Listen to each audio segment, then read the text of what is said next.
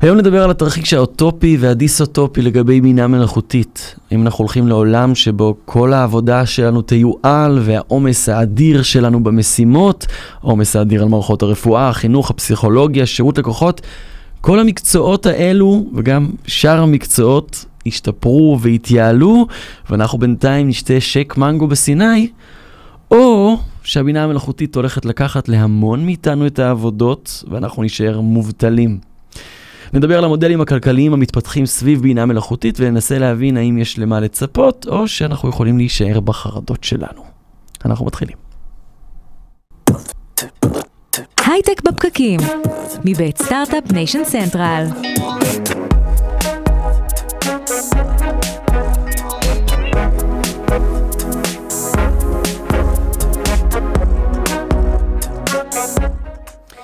הייטק בפקקים מבית Start-Up Nation Central, אנחנו שוב איתכם מדברים על יזמות סטארט-אפים, טכנולוגיה והעתיד, אני אורי טולדנו, איתי באולפן נירית כהן, ואנחנו כל השבוע רבים על הפרק הזה. איך חיכיתי לפרק הזה. עכשיו אמר, זהו, עכשיו נריב בלייב, אני קצת חושש ממך עוד יותר מהבינה המלאכותית, ונגיד שבכלל הרקע לשיחה הזאת זה השביתה של התסריטאים והשחקנים בהוליווד.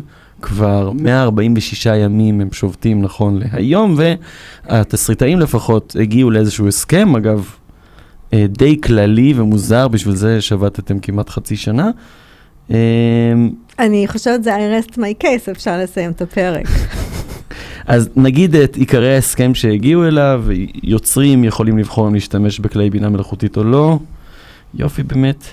אה, חברה לא יכולה לחייב את היוצרים להשתמש בכלי בינה מלאכותית, שזה עוד נחמד, זה אומר כאילו, אנחנו לא נדחוף אתכם ליעדים אה, בלתי אפשריים ונאלץ אתכם להשתמש בכלי בינה מלאכותית. ואיזשהו גילוי של שקיפות, חברות ההפקה מוכרחות לציין אם הן נותנות תוצרי בינה מלאכותית לעובדים, לתסריטאים. אגב, השחקנים עדיין לא הגיעו להסכם, שמה הסיפור מאוד מעניין, כי הם מוחים על זה שהם יבואו, נגיד, לשמש כניצבים באיזשהו סרט, ואז אה, ימדלו אותם וישתמשו בהם בתמונות שלהם 100 שנים קדימה, וזה מאוד מובן. בעצם הדיון פה זה האם הם ישבו בבית, או בסיני ישתו שק מנגו, או גויאבה כנהוג, ויקבלו פתאום אה, צ'ק של 100 דולר במייל, או שהם לא יקבלו כלום. ואני חושב שזו שאלה מהותית. אתה יודע, אני חושבת קודם כל שבגלל שאנחנו רבים על הפרק הזה כבר שבוע, אז אתה התחלת אותו מההמשך. אני שמתי לב אגב שאתה לובש חולצה של עליית המכונות, זה מאוד... כן, אני באתי כמו הפועל, כאילו זה... כן, זה מאוד מתאים לפרק של היום, כן. אג'נדה. אבל אני חושבת שאם נעשה שנייה אחת צעד אחד אחורה ונדייק בעצם על מה אנחנו מדברים פה, קודם כל אמריקה, הקפיטליסטית, פתאום התחילו שביתות של ועדי עובדים. שזה מטורף. שפתאום ועדי עובדים הם, הם איזה גורם שבכלל, זאת אומרת, אני לא זוכרת מתי פעם אחרונה ראיתי כל כך הרבה שיח על ועדי עובדים. והליבה של הדיון ותכף נגיע כאילו לסוף שלה, ממש אתמול בלילה פורסם, פורסמו הפרטים. אנחנו היינו ערים בשלוש בבוקר בשבילכם, כן. אבל אנחנו כבר מסתכלים אה, באמת אה, כמה חודשים טובים על איזשהו אירוע מאוד אה, ביזארי, שבו בהוליווד הכל עצר, בגלל שיש שביתות של ועדי עובדים שמייצגים את הגורמים הרלוונטיים. שאגב, כוכבית זה לא רק סביב הסיפור של בינה מלאכותית, זה סביב תמלוגים מסטרימינג. נכון. אנחנו פשוט מתמקדים באספקט הזה, כי ישר פחות... זה נכון, אבל זה כאילו, כאילו הטכנולוגיה. הטכנולוגיה הייתה הטריגר, כי תכלס סטרימינג יש פה כבר הרבה מאוד זמן, כן. ו, ו, ופתאום פתאום עלה הסיפור הזה של אה, רגע שנייה אחת, אם בעצם זה סיפור IP לצורך העניין, כן? זאת אומרת, אם אני כתבתי עכשיו... אה, סקרין רייטר מאוד מאוד טוב, משלמים לי המון כסף, ועכשיו הבינה המלאכותית יכולה, אתם יכולים לבקש ממנה לחקות את הסגנון שלי ולכתוב אה, משהו עצמאי, ואז מה, איפה זה משאיר אותי, האם אני מקבל תמלוגים וכולי, אז הסתכלנו על הדבר הזה, ואנחנו רואים אותו מתגבש לכדי הסכם, ש... בגדול אה, אומר, את, כמו שאתה אמרת מקודם, הוא אומר משהו בסגנון של אה, אה, אתם לא יכולים לחייב אותי ו, ואתם אה, צריכים לספר לי אם אתם משתמשים בזה וכולי וכולי ואני מסתכלת על הדבר הזה ואני אומרת אוקיי לא שמענו שהדבר האחד שכולם מסכימים עליו כי אנחנו לא יודעים הרי כלום באמת איך העולם הזה ייראה בעוד תכף אנחנו נביא את האורח שלנו ואני אגיד שנה, שנתיים, ארבע אבל אבל דבר אחד, כולם מסכימים שעובד שמשתמש בבינה מלאכותית ינצח עובד, תשנים איזה מקצוע שבא לך, שלא משתמש בבינה מלאכותית. ברור. אז הסכם של ועד, בשביל מה את חושבת המאזינים אה, מקשיבים לנו כרגע, אם לא החרדה שלהם אה, אז להגן, להגן מאחור. ועד שתפקידו כאילו להגן על טובת העובדים, שההסכם שלו מסתיים ב אתם לא חייבים, אתם לא רוצים ואי אפשר לכפות עליכם, בעיניי עושה disservice מטורף לאנשים נכון, שלו. אבל ראיתי במקום אחר אה, בחור בשם טים פרידלנדר, שהוא הנשיא והמקים של הארגון, הנה שוב ועדי עובדים, אה, איגוד אה, ה-voice actors, הקריינים בארצות הברית, הוא סיכם את זה בשלושת ה-C, שלושת ה-C's, consent, control and compensation. אה, הסכמה, אה, שליטה ופיצוי. אה, שאגב, הסיפור של קריינים הוא מרתק, כי כמו שדיברנו מקודם על אה, ניצבים, גם אה, יש איזה סיפור על בן אדם שמתעורר בבוקר, ובווימבלדון הוא שומע את הקול שלו עושה קריינות שם, והוא כזה, מה? והוא עשה קריינות ב- בשביל IBM ב-2003, וכנראה החתימו אותו שם על זה שהם יכולים להשתמש פחות או יותר במה שהם רוצים עם הקול שלו, והוא קם בבוקר, זה העבודה שלו, ופתאום הבינה המלאכותית מתחרה איתו על העבודה שלו, על השירותים של לספק את נכון. הקול של אותו קריין. נכון. ואז השינוי צריך להיות בחוזה. נכון. נכון. טוב, אה, דיברנו אנחנו יכולים מספיק. להמשיך, אבל אני חושבת שיש למישהו הרבה יותר מעניין פה, מאיתנו דוקטור רועי פה. צזנה מהנהן יותר מדי במקום אה, שאנחנו נאפשר לו לדבר. אה, הוא עתידן וראש המתודולוגיה בספארק ביונד במרכז בלווטניק באוניברסיטת תל אביב. אהלן שלום. שלום, שלום. במה טעינו עד כה? בלבטניק, לא בלווטניק. ז'אט. חוץ מזה הכל בסדר. אז תן לנו איזה דוח מצב, אנחנו גם, כל הנושא של ריכוזיות בעולם הזה, האם יהיו עכשיו חמש חברות, ארבע חברות, שהן שולטות על מנועי הבינה המלאכותית, ו- וככה לא יאפשרו לאנשים באמת uh, להתחרות, ואז יהיה להם יד מאוד חזקה באותם חוזים חשובים שאנחנו מדברים עליהם, האם המצב הזה ככה עדיין, או שאנחנו קצת, יש יותר, הולכים לכיוון תחרותיות? אני חושב שבאיזשהו מקום זו שאלת הבסיס, כי אנחנו כולנו מדברים על הסימפטומים שאנחנו רואים עכשיו של בינה מלאכותית שיצאה לפני שנה, של OpenAI, ופתאום כולם הבינו מה יכול לקרות, אבל צריך להבין גם את הכוחות המניעים קודם, ולאן אנחנו מתקדמים. ומה שנראה כרגע, יכול להיות שבעוד שנה הדברים ישתנו עוד פעם, אבל הנה, אני עתידן, אז אני יודע. אבל מה שנראה כרגע, אה, זה ש... למרות ש-OpenAI היא זאת שהייתה ועודנה הגדולה ביותר והחזקה ביותר במה שנקרא large language models, מודלי שפה גדולים, GPT ו-Chat GPT ודומיהם, הם לא ברור שהם יכולים לשמור על הפור שלהם לאורך זמן. ומזכר אה, פנימי שיצא בגוגל, אמ, ולא ברור אם הוא יצא מגוגל בכוונה או בטעות. כן, קצת נראה לי כן. אינטרסנטי, כן. אכן כן, אבל זה היה לפני חצי שנה בערך, והם אמרו שם מאוד מאוד יפה, שאנחנו לא יכולים לגדר את uh, הבינה המלאכותית, את ה-large language models, וגם OpenAI לא יכולים לעשות את זה. ועל מה הם הסתמכו כשהם אמרו את זה?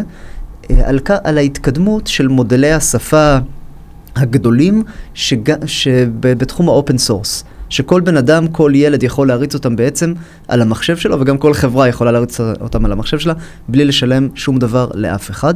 וכבר לפני חצי שנה, מודלי שפה כמו למה, כמו אלפקה, הם התקרבו לכוח של GPT 3.5, צ'אט GPT של- לרוב האנשים, אה, והגיעו לרמה מאוד מאוד יפה.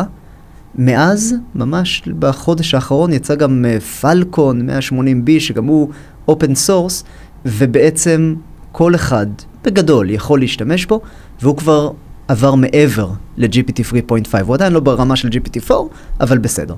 מה המשמעות של זה? כמו שאמר אחד הבכירים בתעשייה הזו, ההנחה שלי היא שלא משנה כמה אני מתקדם, לא משנה כמה אני משקיע בלייצר את מודלי השפה הגדולים והמוצלחים ביותר, שאר השוק רק שישה חודשים מאחוריי.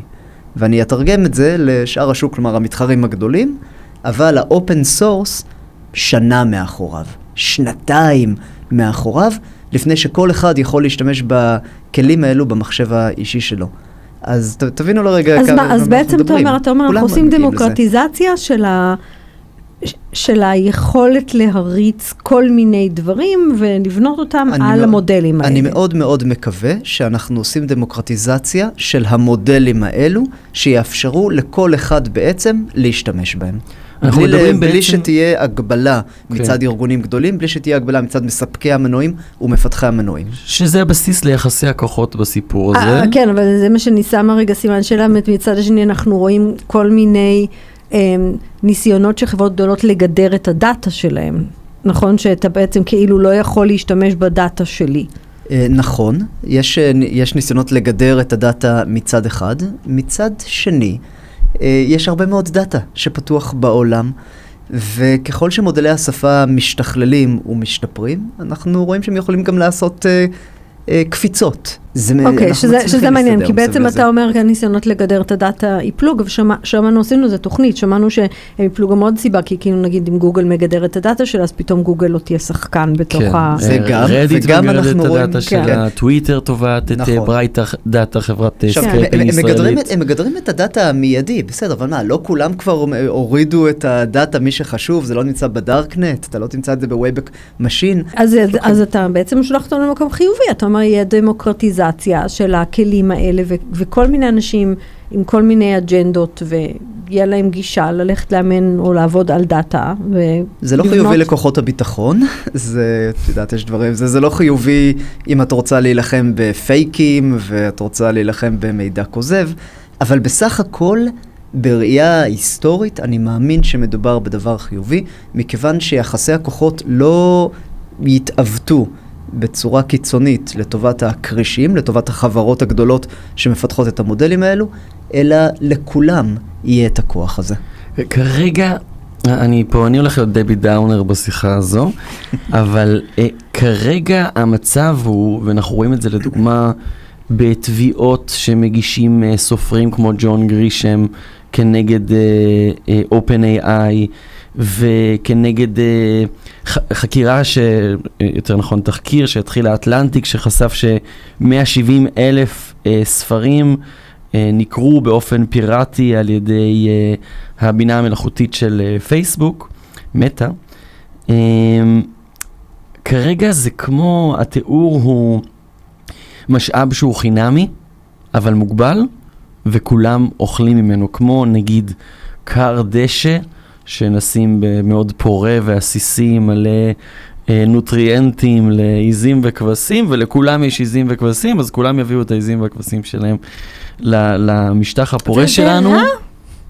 כי לא יישאר, כן, זה בהחלט רע. למי כי... זה למה- רע? מה זאת אומרת לא יישאר? מה, ידע ייגמר בעולם? אז זה לא שהידע ייגמר, אבל ברגע שאין לנו, אני חוזר לשלושת ה-C, אה, consent, control and compensation, זה הרי לא הוגן מול ג'ון גרישם, שסרקו את הספר שלו ללא ידיעתו, ולא נתנו לו אה, כסף עבור הדבר הזה. וואי, מה זה בא לי לריב איתך, תראה, לרועי אני, אני, להתחיל. אני, אני רוצה לתת לך סיפור קטן משבוע שעבר, בסדר? שאני סיפרתי באיזשהו כנס במדינה זרה, אה, ממש נתתי עשר דקות אה, הרצאה על איך הילד שלי כתב ספר, בן השש. כתב ספר עם הבינה המלאכותית שהוא חשב על עלילה, ואז היא כתבה לו פסקה פסקה ועברנו פסקה פסקה והוא החליט מה טוב ומה לא, ובסוף קרא את כל הספר ואמר זה? אמר זה גרוע, אז זרק את זה הצידה וכתב ספר מחדש, כשהוא כבר יודע להשתלט טוב יותר, ועשה את זה ברבע מהזמן שלקח לו. ו- ואני חשבתי שזה היה סיפור מעורר השראה, באמת. כי, כן. הוא, כי הוא גם רכש מיומנות, וזה גם הוא וגם בינה מלאכותית ביחד. ואז סיפרתי את זה, ובסוף האירוע בא אליי אחד האנשים, אה, אמריקני, ודיבר איתי מהלב, שזה אומר באמריקנית שהוא צעק את נשמתו. כן. באמת, זה היה מאוד לא אמריקני, לא, לא רגיל. והוא אמר לי, תקשיב, יופי לך עם הילד שלך, הבינה המלאכותית הזו, אני, מארגון, אני מאיגוד הכותבים אה. של ארצות אה. הברית. סיפור אמיתי לגמרי. והבין, ואנחנו שובתים עכשיו, כי הבינה המלאכותית הזו לוקחת לנו את העבודה, ורוצים נו. להחליף אותנו, ב, ו, וכן הלאה וכן הלאה וכן הלאה. אז... אה, ומה ענית לו? עניתי לו, הדבר הראשון שעניתי לו, חשבתי שהוא בא לנהל דיון, ואמרתי לו, איש יקר, מה אתה רוצה בעצם? הרי אני הרגע סיפרתי לך איך המקצוע שלך שאתה מעריך ואוהב עובר לילדים.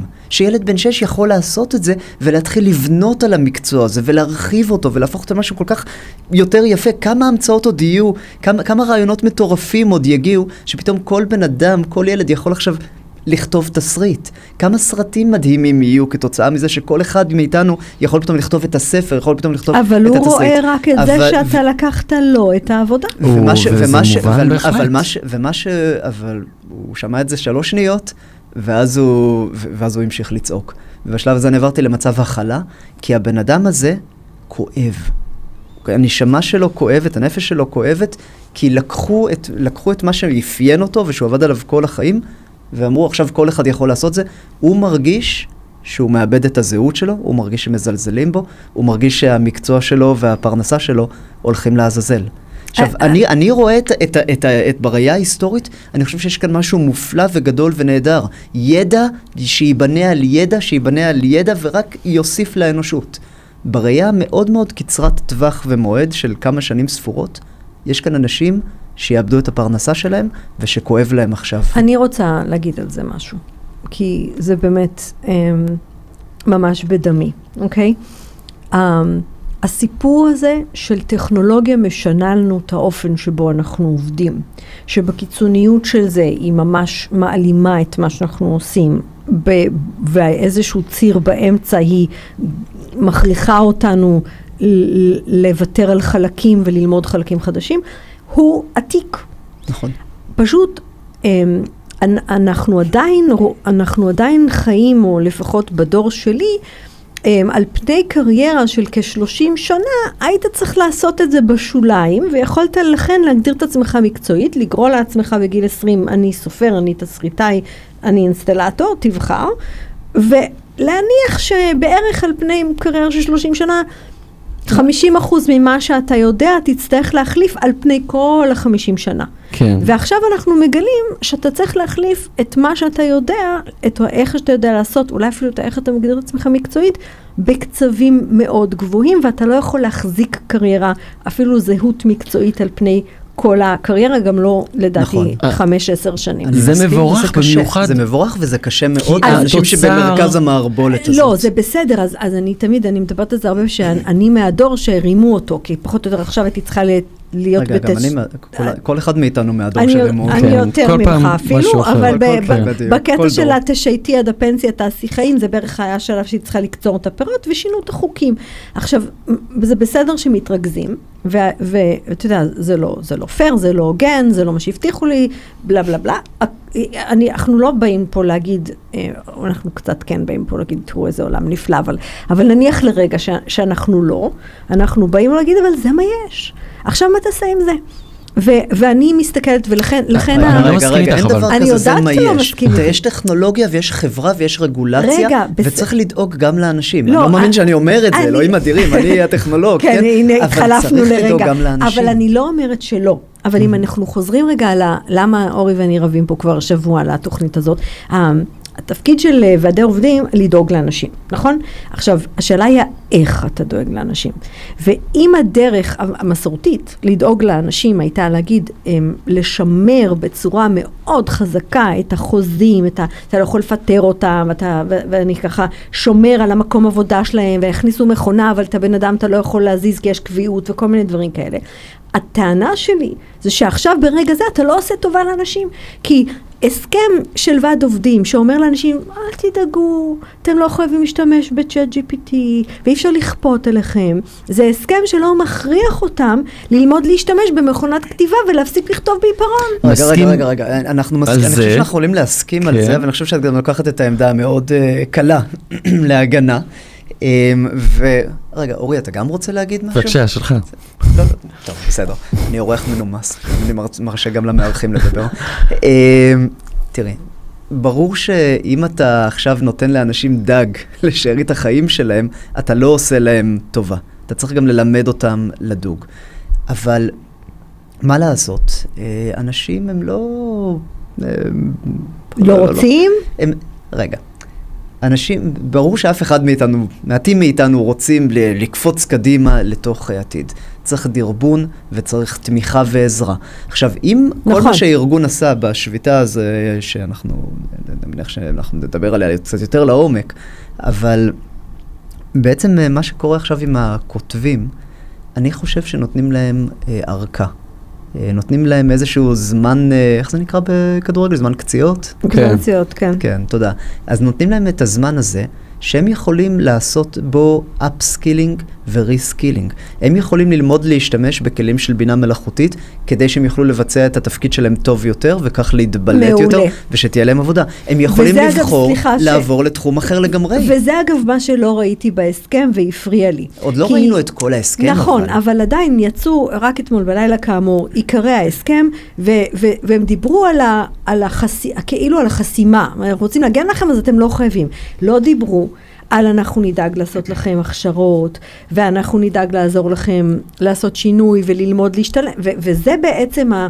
כאילו, מבחינתי, את, אני מסכימה שצריך לעזור לאנשים. אבל הדרך לעזור לאנשים זה לא, לא לנסות לעצור נכון. את הטכנולוגיה, זה לנסות לעזור להם כמה שיותר מהר להאיץ את ההתאמה. כן, אבל רגע, לא עצרו אותם מלהשתמש בטכנולוגיה. בואי בוא נתחיל, אה, קודם כל, נורא מסכים איתך, חלק מאוד חשוב מההסכם, וחבל לי שלא ראיתי את זה בהסכם, אבל יכול להיות שהוא שם, אני לא אתפלא אם בכל זאת יש איזשהו תת סעיף שעוד לא יצא כי הוא לא סקסי מספיק, סליחה. אמ, זה באמת אה, העזרה למי שרוצה. ללמוד להשתמש בטכנולוגיות החדשות. עכשיו, אנחנו יודעים מההיסטוריה שלמשל ב, אמ, בשביתה אה, של ה-West Coast, אה, אני חושב, ב-1948, חלק מההסכם שם היה שדרשו, שהעובדים עצמם דרשו שיאמנו אותם בטכנולוגיות החדשות. סליחה. כן, זה, כן, זה, כן, זה כלומר, בהחלט, זה, זה בדיוק זה מה שאנחנו רוצים לראות. זה בהחלט מה שצריך לקרות כן, פה לא עכשיו. ועד עובדים ש, שעושה סטגנציה, כן. אלא ועד עובדים שעוזר לעובדים שלו להיכנס לעתיד. אני חושב אבל ש... אנחנו מדברים על התועלות המדהימות שיש לבינה מלאכותית, אני חלילה לא, לא אטען כנגד זה, אני חצי שנה רק אה, יושב פה, מדבר ומתרגש, אבל אנחנו מדברים פה על אה, שינוי פרדיגמה מאוד גדול, על יחסי הכוחות כן. שמשתנים, ולדעתי, ובגלל זה אני גם אוהב שהשביתה הזאת קרתה, אנשים חייבים להיות מעורבים בחוזים החדשים האלה שנחתמים. נכון, בהחלט. חייבת להיות פה, אנחנו בישראל קצת עסוקים בנושאים אחרים, והדבר הזה עובד לנו מעל הראש, אבל אם אנחנו לא נהיה ערניים ונשים לב על מה אנחנו חותמים, ונהיה, ונבין שהדבר הזה הרבה יותר דרמטי מאיזו ממשלה מכהנת כרגע, ואלו... אה, יותר דרמטי מזה. זה שינוי ברמה העולמית הרבה יותר דרמטי. כאילו, ואנשים את... צריכים להיות מעורבים בו ברמה החברתית ולהיות, עכשיו לצאת להפגין, או, או, או להיות מעורב פוליטית ברמה של בינה מלאכותית, זה מין כזה, מה גם האקטיביסטים עכשיו צריכים להיכנס לסייבר? אבל כן, כן, אני חושב שאנשים צריכים להיות מאוד מעורבים בתוך הדבר כן, הזה. כן, אתה, אתה בעצם אומר, נגיד אם נחזור לדוגמה, יותר קלה לי אגב, הדוגמה של הניצבים בסרט, או של, ההוא, של, של מי שמדבר את הקול שלו, אתה אומר, מחר ייקחו את הקול שלי, שלמו לי פעם אחת, נכון, על משהו, ועכשיו אני חתמתי על חוזה שאני יכולה לעשות איתו כל דבר. נכון. עכשיו אני חוזרת באמת ל... זה, זה בדיוק הסיפור של ועדים, זאת אומרת, כאילו מה שהייתי מצפה שיקרה, בין אם זה ועדים, בין אם זה אקטיביזם, בין אם זה לחנך את האנשים, זה איך אתה מגדיר את הזכויות יוצרים, את ההגנה על, זה, וזה קצת חוזר לג'ון גרישם, של מי, למי שייך הדאטה. נכון. של מי הספר הזה, ברגע ששחררת אותו.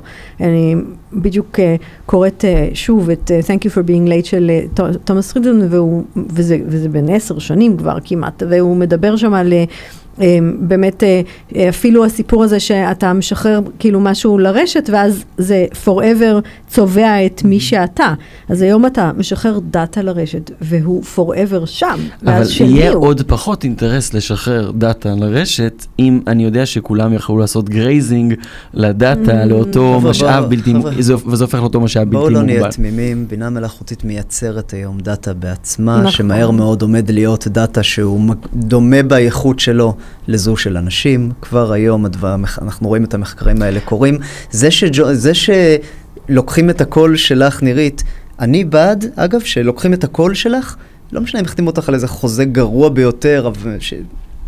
להפר את החוזה, וש, ושבית המשפט יחייב אותם לשלם לך כל פעם שמשתמשים בקול שלך, גם לא היית מודעת לזה ש, שזה, שזה מה שעומד לקרות. זה חשוב, זה עוד לא קורה. רגע, רגע, אבל כן. בעוד שנה, שנתיים, שלוש, חמש שנים, את צריכה לדעת שמי שירצה להשתמש בקול טוב, הוא לא הוא יצטרך לא אפילו ללכת אותי. אלייך. נכון. הוא ילך לבינה המלאכותית והיא תייצר אותו בהסתמך על קולות שהם open source, נכון. וזהו, אז לא צריך עכשיו, יותר. אז עכשיו, מה זה דוגמנים, ומה זה מאפרים, ומה זה. צלמים? לא, אז אמרתי דוגמנים. אז כן, אגב, בהסכם התסריטאים, שוב, בגלל שהוא השתחרר רק אתמול ולא ראינו את כולו, אחת הכתבות שראיתי עליו אומרת שבינה מלאכותית לא תוכל לקבל תמלוגים בעצמה. שזה גם עניין, אם אנחנו מסתכלים חמש זה ועשר אפרופו שנים קדימה, הדמוקרטיזציה. אז חברות מנועי הבינה המלאכותית לא, לא יפוצו חבר'ה, מה זה מנועי על הבינה? תמלוגים. מה זה מנועי הבינה המלאכותית? זה מי שעומד מאחורי זהו. מנועי הבינה כן. המלאכותית. זה נורא ודאי. זה מי, ש, מעניין. זה מי שמפעיל אותם. עכשיו, כל, כרגע זה החברות הגדולות. ומה שאני רואה בהסכם הזה, עד כמה שאנחנו יכולים כן למצוא את הפרטים שלו, זה שהוא עושה משהו מאוד מאוד אה, יפה בטווח הקצר. הוא מחזיר את הכוח לאנשים הקטנים. בטווח הקצר. אני אסביר לרגע למה הכוונה.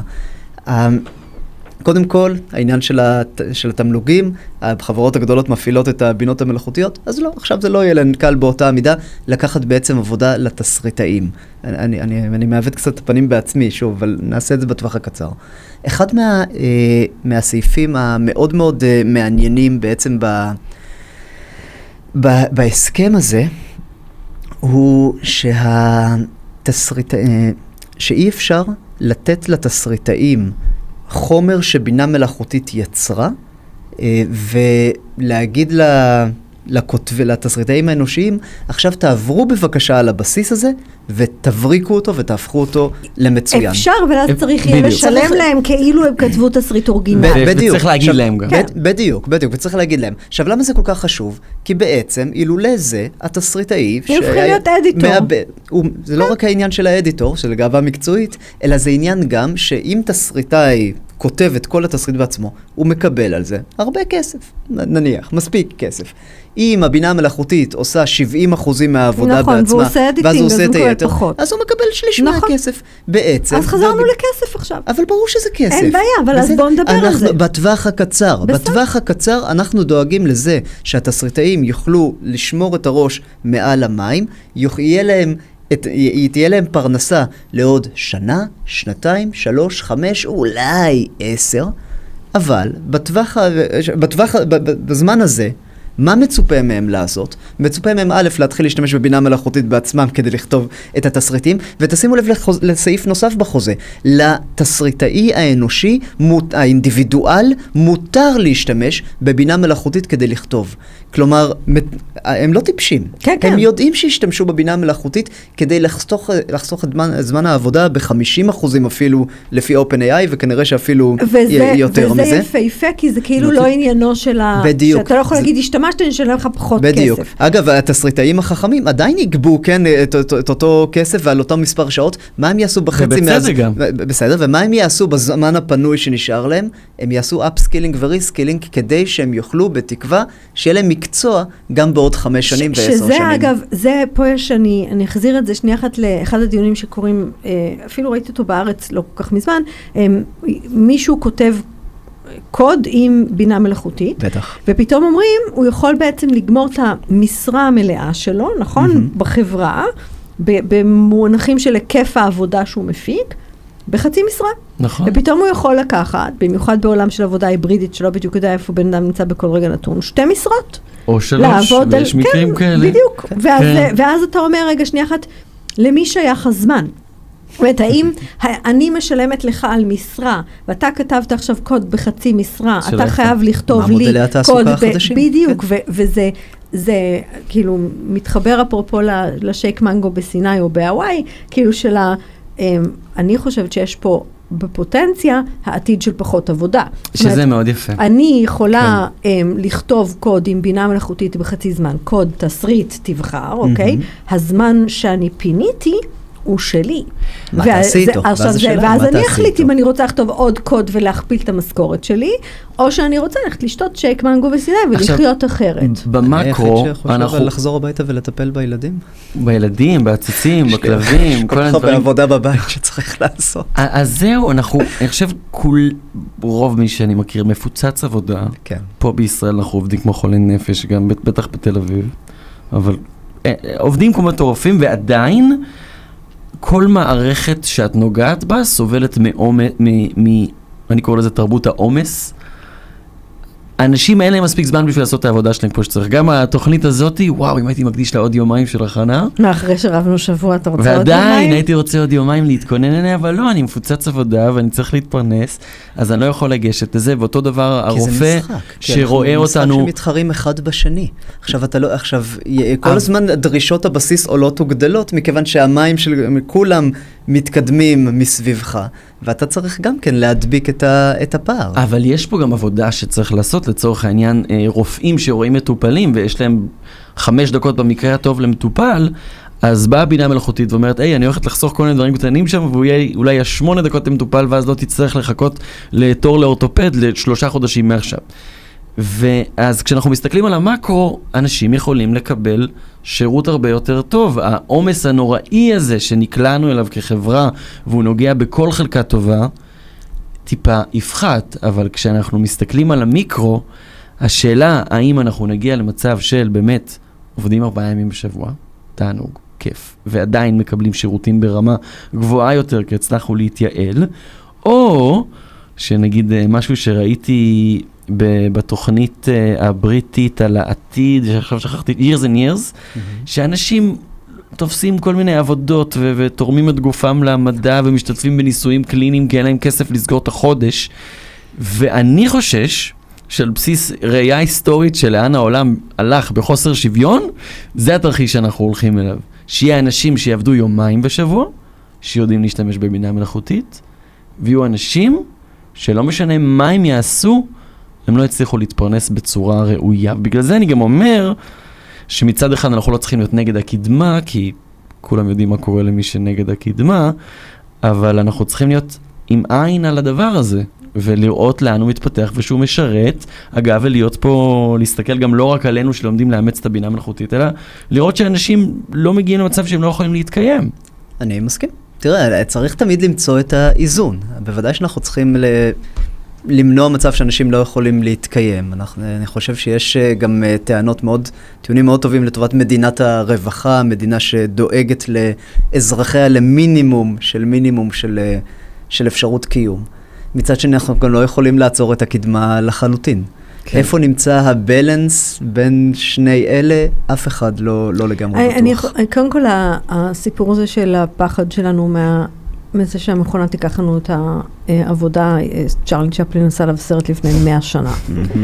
אה, ו- ואגב, ואגב, בהיסטוריה זה לא קרה, כי כשהמכונה נכנסה לטוות את ההריגים ואיתרה את כל האנשים שעשו את זה ביד, כן. אז היא גם יצרה אה, את כל תעשיית הביגוד להמונים, ואת הארונות בבית, ואת המכונות כביסה, ואת כל הדברים שלא היו שם קודם. אז כאילו, אז זה לא אומר, גם- נכון, כן, כן, על הדרך היא גם הובילה, יש לציין, היא הובילה גם לסבל חברתי בטווח הקצר. בוודאות, אתה עושה לקשיים גדולים מאוד.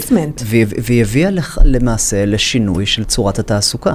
שהרי בוודאות. מה זה, מה- למה, מה זה הקפיטל? למה צריך קפיטל? כדי לקנות את המכונות, ואז מהרגע שיש לך את המכונות שעולות נגיד מיליון דולר, אתה עכשיו יש לך תשואה מאוד מאוד גדולה מהן. נכון. ולכן אתה מתעשר עוד יותר. על הדרך, אתה גם לקחת את האנשים שהפרנסה שלהם הייתה...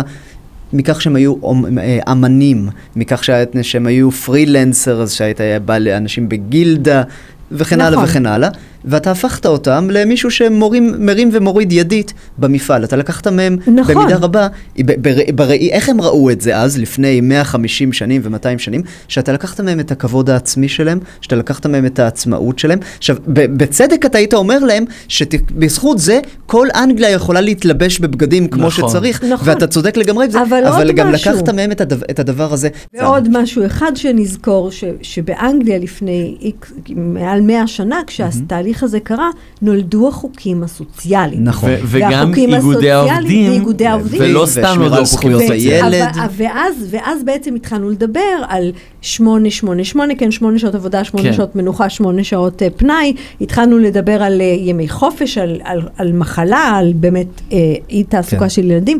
ו, וזה דורש אבל להתאים את החוקים הסוציאליים לתנאים. באמת, אני, אני כל הזמן מצלצל לי בראש מה שקרה נגיד במדינת ישראל סביב אובר. למה אין לנו אובר? אין אובר כי בא הוועד של המוניות באיזושהי אה, הגנה אה, של מערכת אה, מדינה כזאת או אחרת, ואמר אתם תיקחו לנו את העבודה, ובצדק, זאת אומרת אובר כן. לקח למוניות את העבודה. אז אין אובר, אבל זה לא יעזור למוניות כשייכנס לא. בעצם נכון, ה-ride נכון. sharing service של הרכב האוטונומי. אז אם אתה לא ניצלת את הזמן הזה, ובמקרה של המוניות לא עשו את זה, ללכת להכשיר את הנהג מונית בן ה-26 שלא יצא לפנסיה כנהג מונית, אז בזבזת את הזמן. נכון. וזה בעצם שינוי, צריך לשנות את המערכות הסוציאליות. הבעיה הגדולה שלנו בעידן הזה, זה שמדינה... משתנה הרבה יותר לאט, במערכות אפילו מהסוג מערכות של חינוך ועדים. קורה הרבה לאט. יותר מהר, אנחנו לא. ה, לעומת, אז עד שיתאפסו על איך להכשיר את ה-Writers Guild, אם מי שלא יכשיר את עצמו, ימצא את עצמו במאיה הזאת של ההוא מה-1900. לגמרי. אני מסכים לגמרי, לפחות מהבחינה הזו אני יכול להגיד שלכותבים יש יתרון שאין למשל לשחקנים, כי גם גילדת השחקנים עכשיו נמצאת באותו... והם עוד לא סגרו המאה, והם עוד חוזה. לא סגרו כן. חוזה, כן. אבל uh, לכותבים יש יתרון די גדול הייתי אומר, שבעצם הם יכולים עכשיו להשתמש בכלים, ומבינים שוב שהם ישתמשו בכלים, ותוך כדי שהם ישתמשו בכלים הם כבר יעשו לעצמם את ה reskilling הזה, וירכשו את היכולות לכתוב ב-20 אחוזים מהזמן שנדרש להם היום. מה השחקנים אמורים לעשות כשבעצם אה, לוקחים את הקול, הם ישתמשו בקול שלהם, ישתמשו במראה שלהם, ישתמשו בתנועות הגוף, במניירות שלהם וכן הלאה. איך השחקנים אמורים להתמודד עם הדבר הזה? באיזה כלים הם אמורים אה, ל- נכון, לרכוש זה- מיומנות? נכון, אבל אני רק מזכירה שפעם היה סרט אילם, ואז יום אחד היה צריך להכניס סרט מדבר, ושחקנים ראינו איזה היו קולות צריכים... נוראים יש לשחקנים בדיוק, האילמים. שחקנים היו נכון. צריכים להתאים את עצמם. נכון, אני השחקנים יתאימו את מכניס גם. לתמונה את העניין שאנחנו הולכים למיתון בארצות הברית. והפריימינג של המיתון הזה יכול מאוד להיות שיהיה בינה מלאכותית took our jobs, אני מצטט כרגע מ- מסאוט פארק. יכול להיות ש, שמעבר למציאות, כן, ומי ששומע את זה, המסקנה היא א', להיות מודעים, וב', תאמצו בינה מלאכותית כדי שהיא לא תמחץ אתכם. אבל אה, אני, אני לא אומר פה שאין פה אחריות אישית בדבר, אבל כן צריכה להיות פה גם מודעות חברתית ולהבין שהדבר הזה הוא דרמטי. אגב, דיברנו על uh, ועדי עובדים, בארצות הברית- הברית כרגע הם בשפל היסטורי מבחינת השתייכות. כן. לוועדי עובדים, עשרה וחצי אחוז, אבל מה שמפתיע, ואולי אנחנו נראה פה את המגמה הזאת מתרחבת בהמשך, זה ש-67% מהאמריקאים תומכים בוועדי עובדים, שזה נתון מדהים נו, בטח, כי באמריקה אתה רוצה הקפיטליסטית. שמישהו ישמור לך על הפרנסה, זה מאוד בסיסי, השאלה אם זאת הדרך. עכשיו צריך את זה, השאלה באמת, ואני חושב שיש לנו פה סנונית ראשונה די חיובית מהכיוון של ההסכם עם התסריטאים, שזה לא איזשהו אה, בוא נעצור הכל. אני הולכת להתעקש ולהגיד שאם ההסכם הזה לא מכיל, ובטקסטים שיצאו הוא לא מכיל, הם, אנחנו הולכים לעזור לכם לעשות upskilling ו reskilling, וללמד אתכם לעשות את זה, אבל ולשמור זה לא על בהכרח ה-IP וכולי. בהסכם. אה, אני חושב אבל שגם יש פה משהו מאוד חיובי, אנחנו מכירים הסכמים עם ועדי עובדים, הם יכולים להיות לפעמים מאוד ציניים, ובמקרה הזה אנחנו לא רואים שיש פה גם מקל בגלגלים, שקורא לעצור את ההתקדמות של הבינה המלאכותית. זה לא Mm, קורה. בסדר, גם לא היה קורה, גם לא היה מצליח. אה, אם היו שובתים ש- 300 יום אולי. מה, כן. חסרים, רגע, חסרים אנשים טיפשים בעולם? כן. כי מה, לא, היה, לא הייתי מופתע בכלל לראות חוזה, הסכם, שבו כתוב אסור לאף אחד להשתמש בבינה נכון. המלאכותית. בכתיבת תסריט. לא, לא, לא, לא הייתי מופתע. היה- דיברנו היו על דברים אובר בעולם. מקודם. אבל אני, כן רוצה סיפור ככה לקראת סיום, אתה פשוט, אפרופו כל מי שחושב שאפשר, אז אתה, שלחת לי אתמול אה, אה, סיפור על אה, ארגון ללא אנשים. מהמם. סוג של אה, דאו, נגזרת של הדאוז המפורסמים, Decentralized Autonomous Organizations, אז עכשיו, אולי בלי ה-Decentralized עדיין, אבל Autonomous Organization, אה, מחקר מאוד יפה, ש... טוב, לא, זה לא מחקר כזה מרשים, אבל הרעיון מאחוריו הוא מראה הרבה דברים.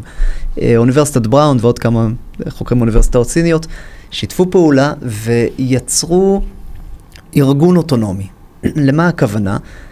אמ, חברה, יש בה CEO, יש בה CTO. רגע, המאזינים שלנו יודעים מה זה CTO? יודעים, יודעים. לדבר אנגלית? עוד יש, כן. יש עוד כמה? לא, יש. עכשיו גם טרנסלט נכנס, נכון? ספוטיפיי, אפשר נכון, לשמוע... אה, או, עם אינפליז, בכל מקרה. ודזיינר, סליחה, אוקיי, בקיצור. מקצועות טכנולוגיים שלמים. כל אחד מהתפקידים האלה, שמו לו את GPT 3.5, צ'אט GPT, ואמרו לו, אתה פרוגרמר, אלה היכולות והתפקידים שלך. אתה גרפיק דיזיינר, אלה היכולות והתפקידים שלך וכולי. אתה CEO, אתה CTO, כן. מעולה. בדיוק. ואז אה, נתנו לארגון הזה אה, בעצם אה, מטלה. למשל, ליצור משחק, משחק ממוחשב. וזה זה היה דבר מדהים. כלומר, ה-CEO מקבל את המטלה, מדבר עם ה-CTO, אומר, יש לי אסטרטגיה, מה איזה טכנולוגיה יכולה להתאים כדי לעשות את זה? ה-CTO אומר לו פייתון, ה-CEO אומר לו, או, זה רעיון מצוין, תספר לי למה. וככה זה ממשיך, ואז הם מעבירים את ההחלטה ל programmer ומדברים עם ה designer, וכל הדבר הזה, שרמת התחכום שלו היא בערך כמו גרזן אה, אבן, כן? זה התחלה של התחלה של, אה, של, של, טכ, של טכנולוגיה, של עבודה של בינות מלאכותיות אחת עם השנייה.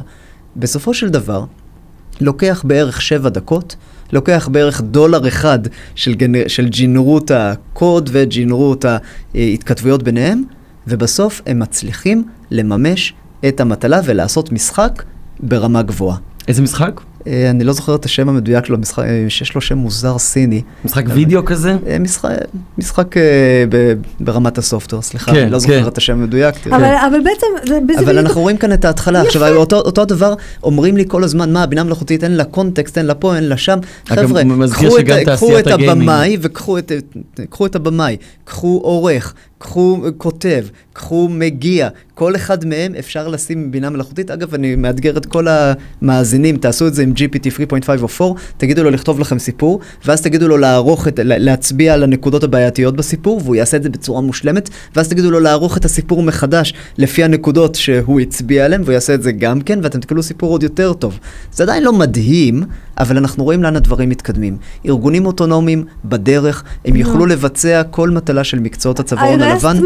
בעשר, עשרים השנים הקרובות. יפה. ואני לא התווכחתי על זה, נירית, יפה. ולכן אמרתי, בטווח הקצר ההסכם יפה. הזה טוב, כדי לתת לאנשים איזשהו מזרן שהם יוכלו... למזרן קפיצי, יוכלו ליפול עליו ולקום מיד ולהתחיל לעשות reskilling ו upskilling. אבל אם לא יעשו את זה, הם ימצאו את יפה, אז עצמם אה, אנחנו, עדיין מסכימים, בצרות. ואני חושבת שפשוט, מה שאני הייתי רוצה להשאיר כל אחד מהמאזינים שלנו איתו, זה שאל תחכו שמישהו ידאג לכם להסכם, נכון. להכשרה, לבית ספר, לחוק. כאילו, זה, בסופו של דבר זה ייגע, בסופו של דבר זה כנראה מוקדם מהצפוי. אף אחד לא יגן עליכם בכל באמת. עיסוק שלכם, ואם אתם תלמדו להשתמש בזה, אתם תצליחו לצאת משם מחוזקים. אגב, מחוזקים לא חייבים להיות עובדים יותר, אולי אפילו חזרנו ל... אני, השייק מנגו בסיני, זה... איזה כיף, זה היה לי בסדר, כן. איזה שקט נירית, אני יכול שם. לתת אה, מילה אח- מילה אחרונה? בטח. איזה כיף לי, תודה. Um, לפי, ל- לפי סקויה קפיטל ואחרים, אני רק רוצה. להגיד רגע מה הציפיות. שוב, רק שוטים יודעים את העתיד, שוטונים שיודעים את העתיד, אבל לפי הציפיות של המשקיעים הגדולים, ובהתחשב בעובדה שאתה ואני עתידנים, זה קצת אה, מורכב, אבל תמשיך. כן. אני, אני נתתי לנו מחמאה, כן, אנחנו כן, בסדר. אמ, עד, בערך 2030, טקסט שתפיק בינה מלאכותית ויהיה זהה לזה שפרופשיונל רייטרס יכתבו. 2000 ו? בסביבות 2030. אוקיי. טוענים שבין 2025 ל-2030. אוקיי. ברמת הקוד, קוד שבינה מלאכותית תכתוב ב-2030, יהיה זהה ברמת המיומ... ברמה שלו לקוד שדבלופר מקצועי יעשה. אימג'ז בעד 2030 זהה למה שאתם מבינים, שציירים... כל אחד ו- מהם, וכן. יש לי אנקדוטה, ר- על- אין על- בעיה, זה יש- כבר יש- קורה, יש- זה כבר אני יודע, קורה, אני- כן. לא, זה זה מתחיל כן, לקרות. כן, זה- כמו זה- מח הגרזן אבן, זה מצליח יהיה- בערך, אבל אני מדבר על כך שעד 2030 כן. אתה תגיד, וזה יקרה ברמה הגבוהה ביותר, ש... נכון. כן, שקודם אגב אמר כן. שבערך וב- ב-2030 המכונה תכתוב את כן, הקוד בעצמה. כן, וזה קורה, כן, כן. ווידאו, 3D, גיימינג, גם כן ב-2030, בינות מלאכותיות יוכלו לעשות את זה באותה רמה יפה. כמו הבן אדם. אנחנו אפילו לא מדברים על עריכת דין ועל ראיית חשבון, שזה כן? יקרה קודם אבל- למי שמאזין בו- לנו ונדמה. לנו שהוא- אבל שהוא פטור. זה גודל השינוי נכון. שאנחנו יפה. מתקדמים אליו. 2030 זה עוד שבע שנים. יפה, ואז מה נשאר? אז אנחנו צריכים להתחיל... ל- להמציא את עצמנו אנחנו צריכים מחדש. להתחיל להמציא את עצמנו מחדש. אם את באמת רוצה לשאול מה נשאר באמת, הרי אף אחד לא בטוח, אין עדיין שום היפותזה טובה איך תראה חברה וכלכלה בעידן של שפע מוחלט. אה, אם יש לנו באמת אה, זה, כמה דקות, אז אני רק אה, אגיד ככה. אוקיי, אז אני, אני אסכם. בעידן של שפע, שבו הבינה המלאכותית יכולה לעשות הכל באותה רמה כמו בן אדם, מה נשאר לבני האדם? אז אני אשאל אותך ככה, אם יש לך חברה, את יודעת, בגיל 40 בכל זאת, כבר, אם יש לך חברים בגיל 40, יש להם הכל כבר, כל מה שהם רוצים, יש להם בדרך כלל מה, תביא לה, מה תביא לה? אה, ס- סרב, אה, ב- ב- באמת, אה, תביא לה סמארטפון חדש, אם היא הייתה רוצה, היא הייתה קונה אותו בעצמה. אתה מביא, בן אדם שיש לו הכל, אתה מביא לו חוויה. אתה מביא לו משהו מעצמך, אתה מביא לו משהו, אתה מביא לו שיר שכתבת בעצמך, לא שיר שכתבה הבינה מלאכותית, כי הוא יודע שלא השקעת. אתה רוצה לגרום לו להרגיש טוב, כי זה מה שנשאר, אז אתה מביא לו משהו שמהלב שלך. אמ, ואני חושב שגם בעולם שבו הבינה המלאכותית יכולה לעשות הכל, יש מקום עדיין, יש כלכלה שתוכל ל- ל- להתרומם, אבל הכלכלה הזו תהיה מבוססת, הרבה ממנה, על בני האדם הקטנים, שיעשו דברים ייחודיים אחד עבור השני. אחד עבור השני, וישקיעו המון זמן, למרות שהם לא צריכים להשקיע את הזמן הזה, כי בינה מלאכותית יכולה לכתוב שיר טוב יותר מהם, ויכולה לכתוב ספר יותר טוב או מהם. שזה דברים אבל עדיין, אם שנמצא אתה, שרק אם אתה צריך, כן. התאמצת, יש בזה ערך. והקהל יודע שאתה התאמצת ועמלת, עמלת כל החיים לנגן, ללמוד איך לנגן בכינור, בזמן שהיית יכול לעבוד עם סינתסייזר.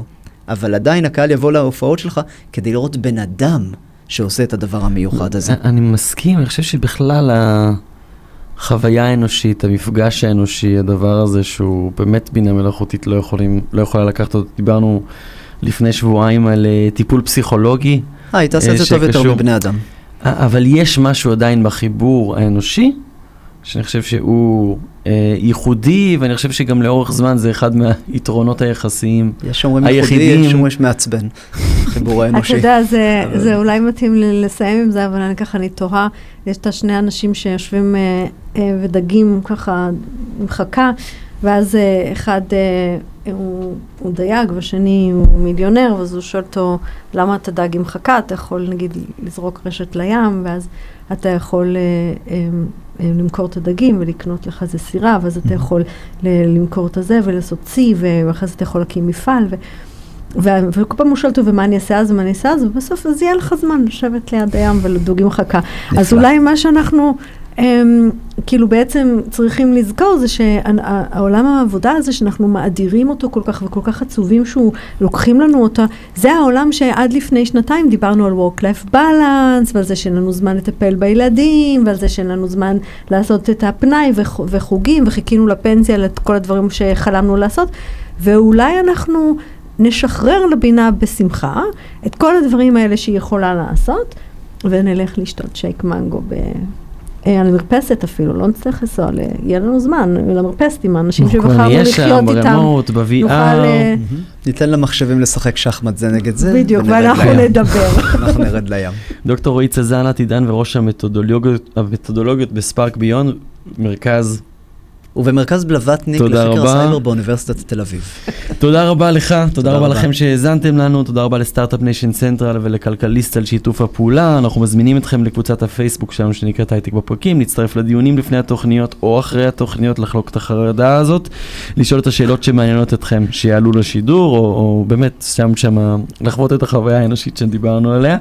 תודה לטובה שמענו, הדר חי, לינור גריסריו, אורטל כהן ואופיר זליקוביץ' שמתפעלים היום את המצלמות.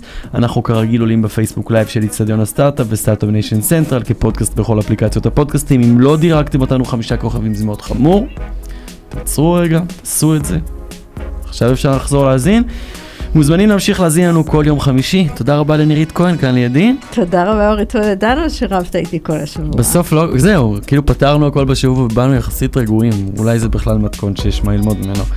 נתראה בחמישי הבא, יאללה ביי.